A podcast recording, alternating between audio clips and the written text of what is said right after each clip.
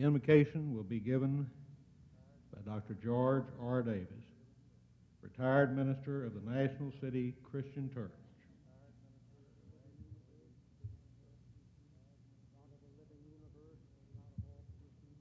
God of the living universe, God of all persons, God of system and order, not of chaos. You came all the way down the stairs of eternity and time and choosing to live in us by your Spirit, your very being. Over us tonight is an invisible canopy, eternal friend, a canopy of inspiration, the vision of a library, a school, those ceaseless searchers for truth and reason as we try to do what befits us best, pay tribute to a remarkable human being, a man for all seasons, a cherished friend. We are grateful, our Father, to be participants in a system where more excellence will flower the more all are equally unshackled to pursue their divine potential and to know lives not just of subsistence, but of complete fulfillment. We are grateful to be participants in a society where adversaries for conscience and for freedom's sake can sustain goodwill and mutual respect. In a society where law dare not define religion, help us, O God, then as persons, to be able to distinguish good religion from bad religion. Could it possibly be, O God, that good religion expects justice, mercy, understanding, and charity? and bad religion is always forever bigoted, arrogant, inflexible, deadly, and always trying to play God with the lives of other people. Before this evening is done, our God, we shall not only enjoy honoring Robert Strauss, but shall be remembering all of our leaders of yesterday, today, and tomorrow. Teach us to respect our chosen leaders and thus to earn the right to our own self respect and our own claims to decency and honor. By unity, patience, and strong will, may this nation have more than a fighting chance to survive and serve in this untidy and often deranged world. Teach us, O God, not to downgrade the giant strides made by our nation for itself and for all humankind, but keep us remembering without paying too much heed to Pollyannas or prophets of doom, that we have promises to keep and miles to go before we sleep.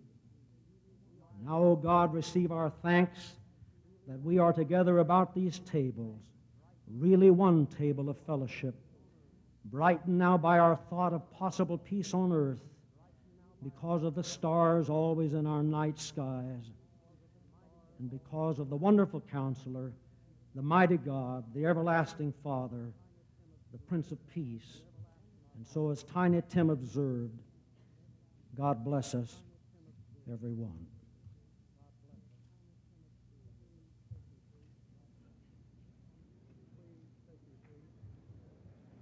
Will you please take your seats?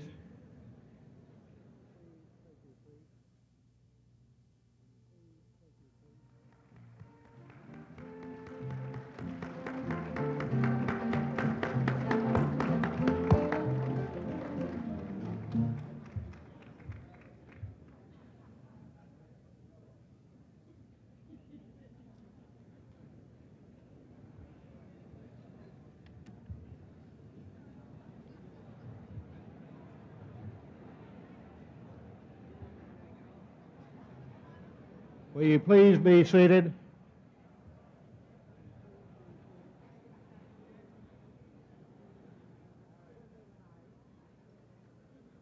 Our agenda tonight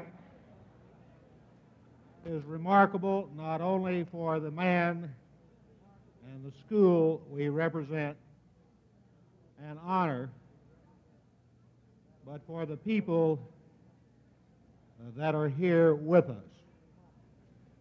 And if you will bear with me a moment, I shall hurry through a number of introductions. A number of Bob's friends and colleagues, not only here in Washington, but from around the country.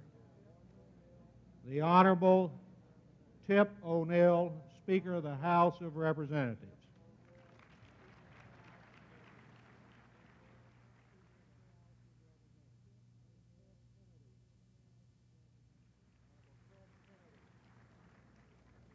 Honorable Ted Kennedy.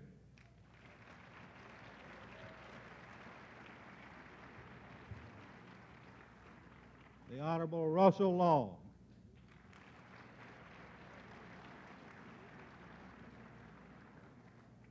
Luci Johnson.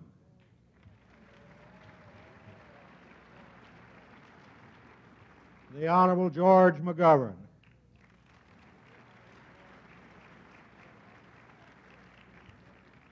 Honorable Robert Packwood.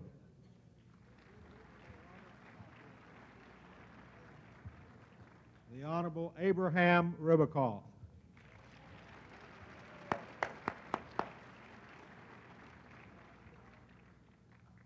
The Honorable Charles Robb and Lynda Bird Robb.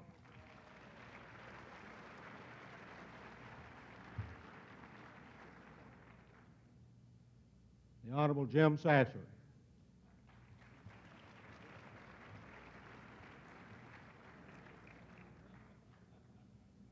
The Honorable Jamie Whitten.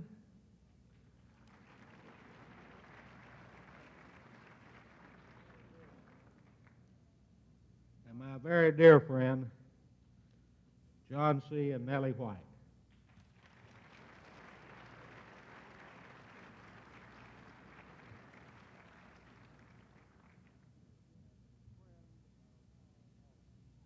And a friend of all of us.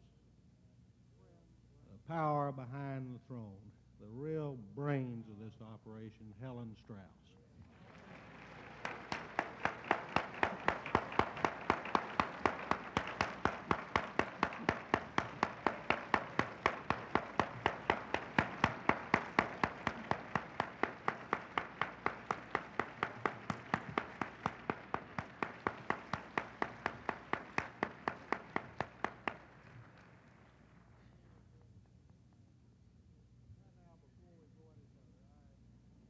Right now, before we go any further, I want to take a moment to thank a remarkable group of people who really and truly made this happen tonight. The literally hundreds of volunteers and staff who have worked for over a week to make this evening possible. And if they're out there, just stand and let's give them a round of applause.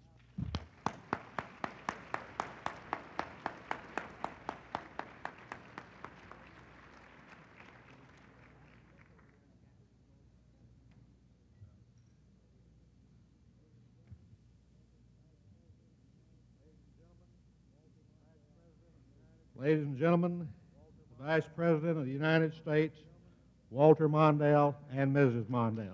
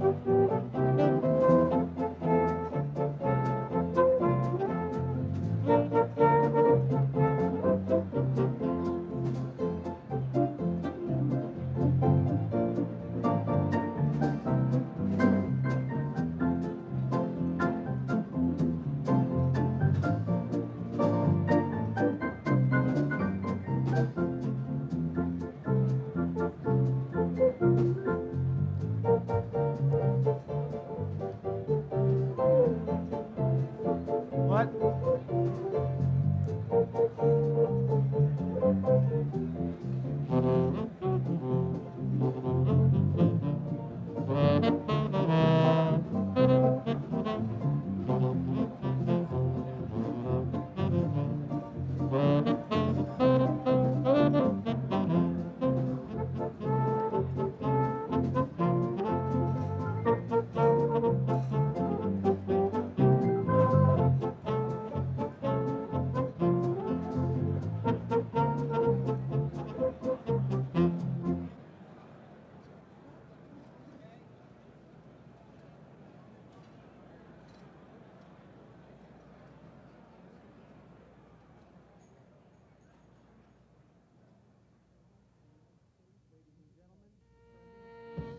Ladies and gentlemen, the President of the United States and Mrs. Carter.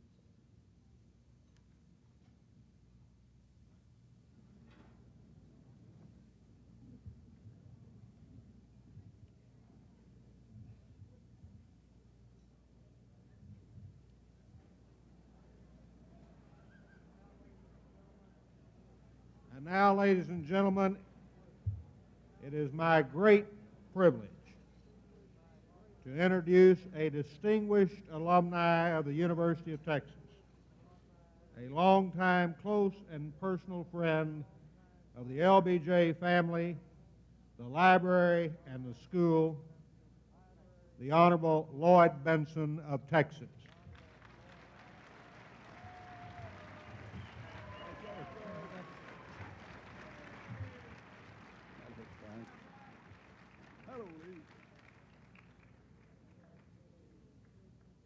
Your generosity this evening will be benefiting the students of the LBJ School of Public Affairs.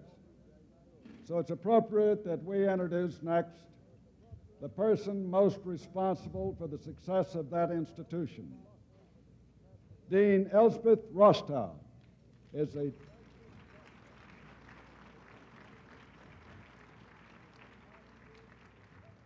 She's a talented, effective administrator who has brought an era of growth and stability to that institution.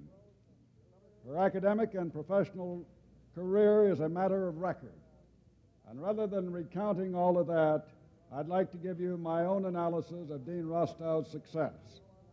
I have never met anyone who has been associated with the LBJ School of Public Affairs who has not been impressed with her presence, the character, and the obvious ability of Elspeth Rostow.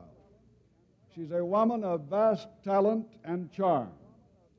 She is the guiding light of the LBJ School of Public Affairs, and we are honored to have her with us this evening, Dean Elspeth Rostow.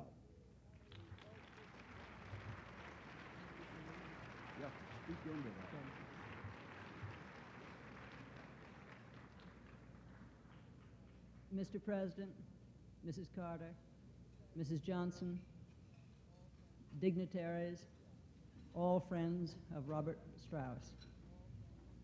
The LBJ School, among its many activities, conducts informal sessions in which we bring in leaders from public affairs. They speak to our students who sit on the floor and munch whatever they bring with them. These events are called brown bags. One of the students who is here tonight said, Dean, this is the best brown bag we've ever had. May, may I therefore, may I ask the students, the alumni, and also the faculty of the LBJ School who are here present to stand up so that you'll know why it is that we are raising fellowship money. Would they be good enough to stand?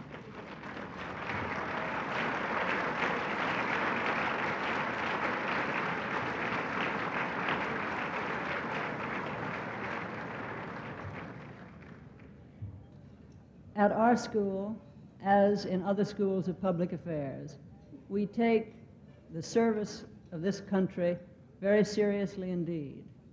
We be- believe profoundly, we believe profoundly that government is important and that it is important to train as effectively as possible those who will work for their government at all levels state, regional, municipal, federal, international. And thus we need to have not only the kinds of support that you are helping us to provide tonight, but we also need to have a model of so many of you here as to what important public service means. And that is why this particular assemblage matters a great deal to us, because in your various and distinguished ways, you represent the best that we can do for this country and this world, namely to devote our careers, our interests, and our activities to making sure that government is better each decade than it was before. The LBJ School is entering its second decade, and this marks a modest beginning for the second decade. We owe a great deal to one who is not with us tonight, the man who thought up this evening initially, the then president of the Lyndon B. Johnson Foundation, Frank Irwin. Mr. Irwin, who was a representative of a great deal of academic excellence, was chairman of the Board of Regents. He died on October 1st. His spirit is here, but we miss him. But we have present not only the example of those at these many tables, but we also have in Robert Strauss the example of the kind of person that we hope we are training at this School of Public Affairs, namely someone whose dedication, not only to his country, but to the welfare of this world, has been continuous and meaningful and successful. And it is therefore wholly appropriate to put before the students of this school and of others the example of that kind of public servant. Because we believe very strongly that leadership in the public sector is one of the ingredients which will make this country survive the tumultuous and perilous and yet promising decade in which we're beginning and the end of this century. So, on behalf of the school, its current students, its students who have graduated, its faculty, I'm here simply this evening to say not only thank you, but to indicate that I believe that your support of this kind of public education and a fellowship program dedicated to a man with the very particular qualities, and they are unique, of Robert Strauss is not only an important exercise, but that it can produce the kinds of results that we hope and that we think you hope will be achieved. So I come here not only to say welcome to you, but of course, above all, to say thank you. Good night.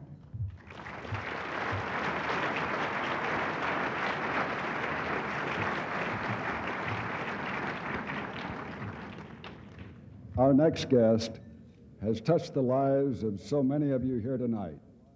And in every instance, she's left an imprint of grace and goodness. I find it of special significance that you can't drive far in this capital city without coming face to face with the evidence of the charm and the beauty that is Lady Bird Johnson's legacy to America. But to those who know her, to those who know how much she meant to President Johnson and to her children and to her friends, the real beauty of Lady Bird Johnson is not limited to the tulips and the parks and the unspoiled landscape. It ri- resides instead in the inspiration of an exceptional woman whose strength and goodness has enriched the lives of all who know her. For the Lyndon Baines Johnson Foundation, it is my privilege to introduce Lady Bird Johnson.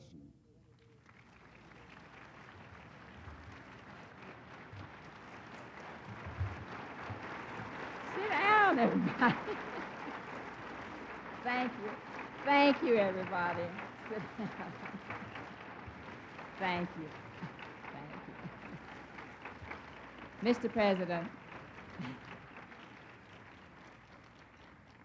Mr. President, Bob, friends, you have given wings to our celebration tonight and to our hopes to broaden opportunities at the LBJ School. And very especially, you lift the hearts of the members of the LBJ Foundation and the LBJ family. No one would have been prouder than Lyndon of this stellar evening. He would have been enormously pleased and appreciative that the school he envisioned and did so much to shape has been so generously assisted by an esteemed friend and public servant, admired and respected across partisan and national boundaries, and who day by day and challenge by challenge grows in legend. Our found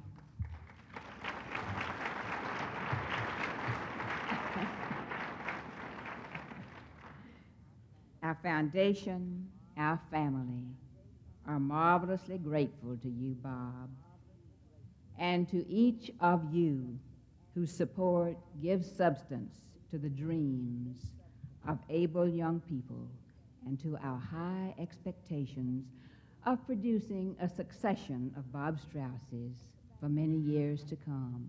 Thank you, everybody here. It's been a gala evening for all of us.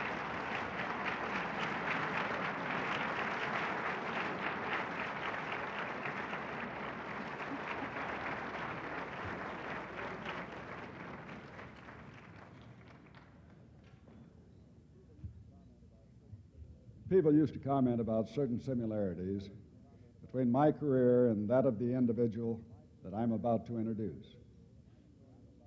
Both of us are Houstonians who married exceptional women. Both of us both of us were members of the House of Representatives. Both of us built careers in the private sector. Both of us vied for the Senate and ran valiantly but unsuccessfully for the presidency. So there we were, maturing gracefully together. Then last month, George went out and had a growth spurt. And now he's learning semaphores. He's about to move into the Admiral's house. And I'm finding out what it is to be a member of America's newest minority. I think we have the best chance in a long time to show America that bipartisanship isn't just a political slogan. I think George Bush can be a catalyst. He can lead the search for a consensus because he has earned the respect of all Americans. It is my privilege to welcome the Vice President elect of the United States of America, the Honorable George Bush. Thank you, sir. Thank you, ladies and gentlemen. Thank you very, very much, Lloyd. Thank you very much, President Ms. Carter and Vice President Ms. Mondale.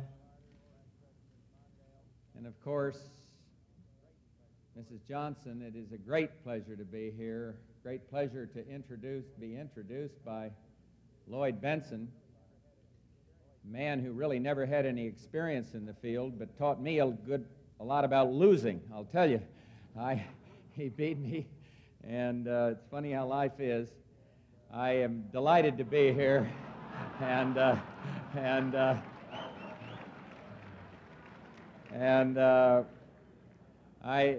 It's amazing about Strauss. You know, I walked in here. The applause was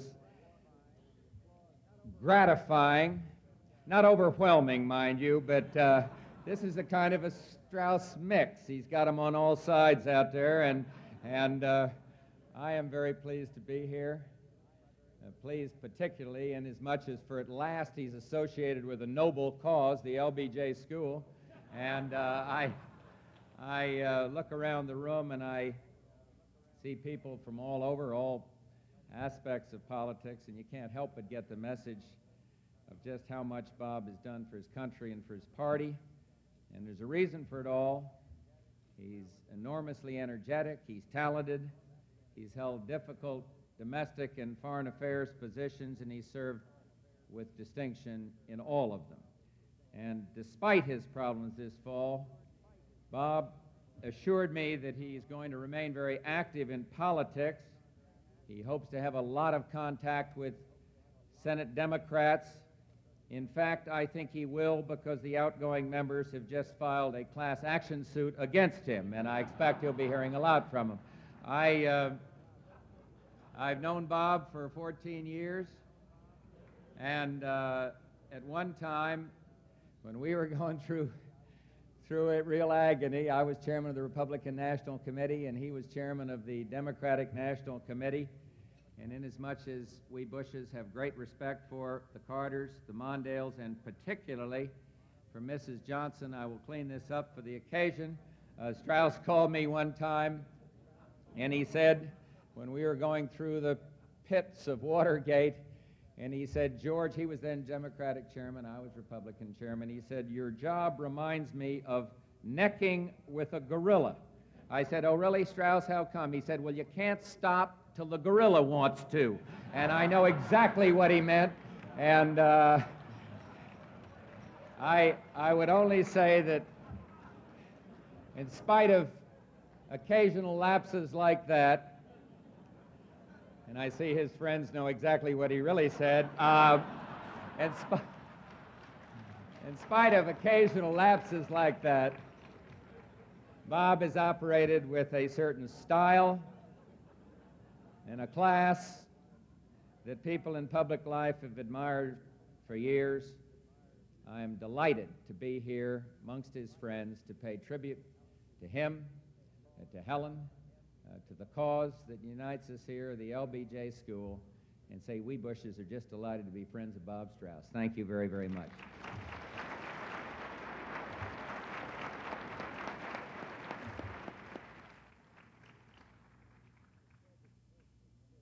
Been said that the test of courage is when one is in the minority. And the test of tolerance is when one is in the majority.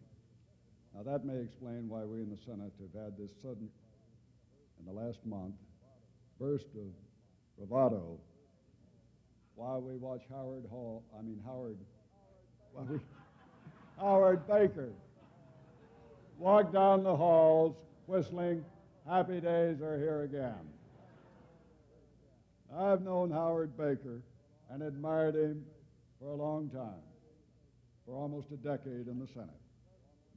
I think the presence of people like Howard Baker and George Bush at this dinner tonight is eloquent testimony to the character of Bob Strauss.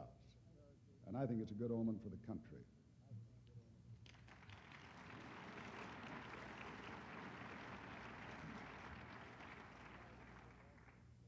Howard, it's a little awkward for me to invite you to a dinner for Bob Strauss when you've just eaten his lunch.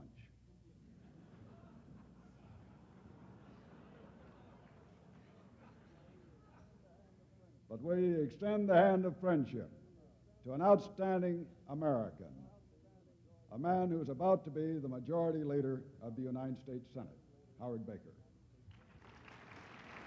How the hell did I that? Here's Howard Hall.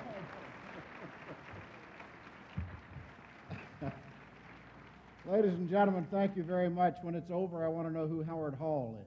But, uh, Mr. President, Mrs. Carter, Mr. Vice President, Mrs. Mondale, Mrs. Johnson, ladies and gentlemen, I'm delighted to be here. I stand before you as a man who unashamedly can say that everything I am today I owe to Bob Strauss.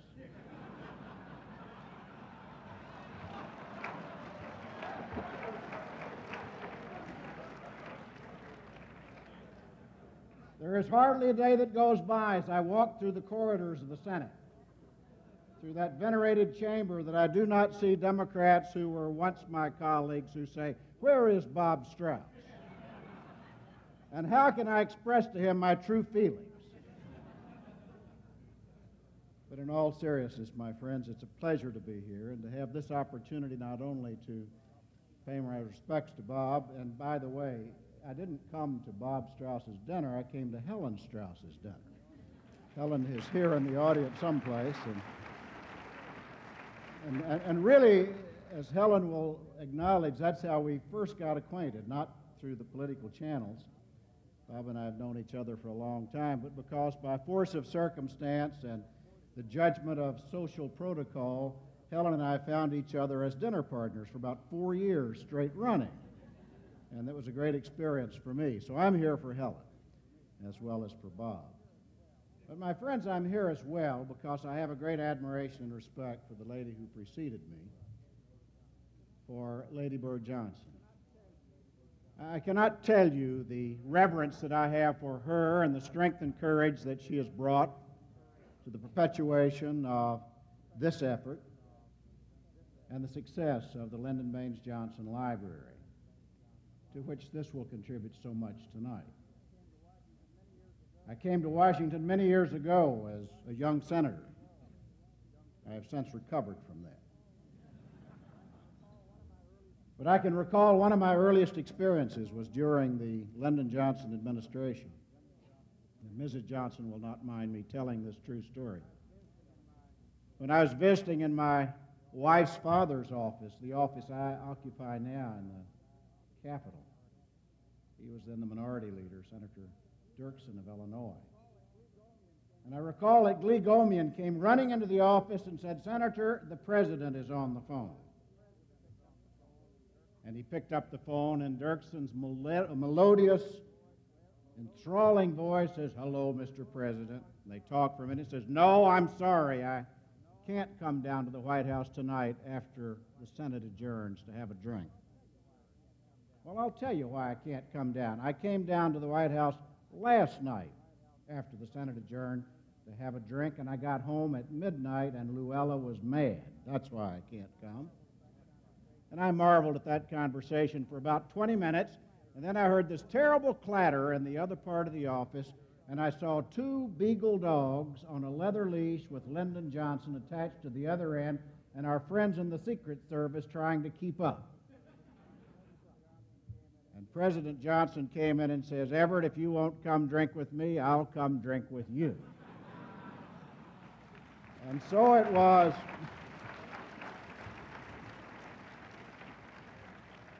And so it was that I was first introduced in an intimate way to the grandeur of a personal relationship between Lyndon Johnson and Ev Dirksen. So I take this brief moment to pay my respects to Lady Bird Johnson for the nurture that she has given to the memory of a great president and the tradition that he carried so well. My friends, I think it is doubly fortunate then that Bob Strauss should be honored here tonight and that this effort should be on behalf of the Bob Strauss Chair at the LBJ, LBJ Library and School because in so many ways they were so similar. In so many ways they had a common understanding of that one single element of America's political life that is so little understood any place in the world and often not here.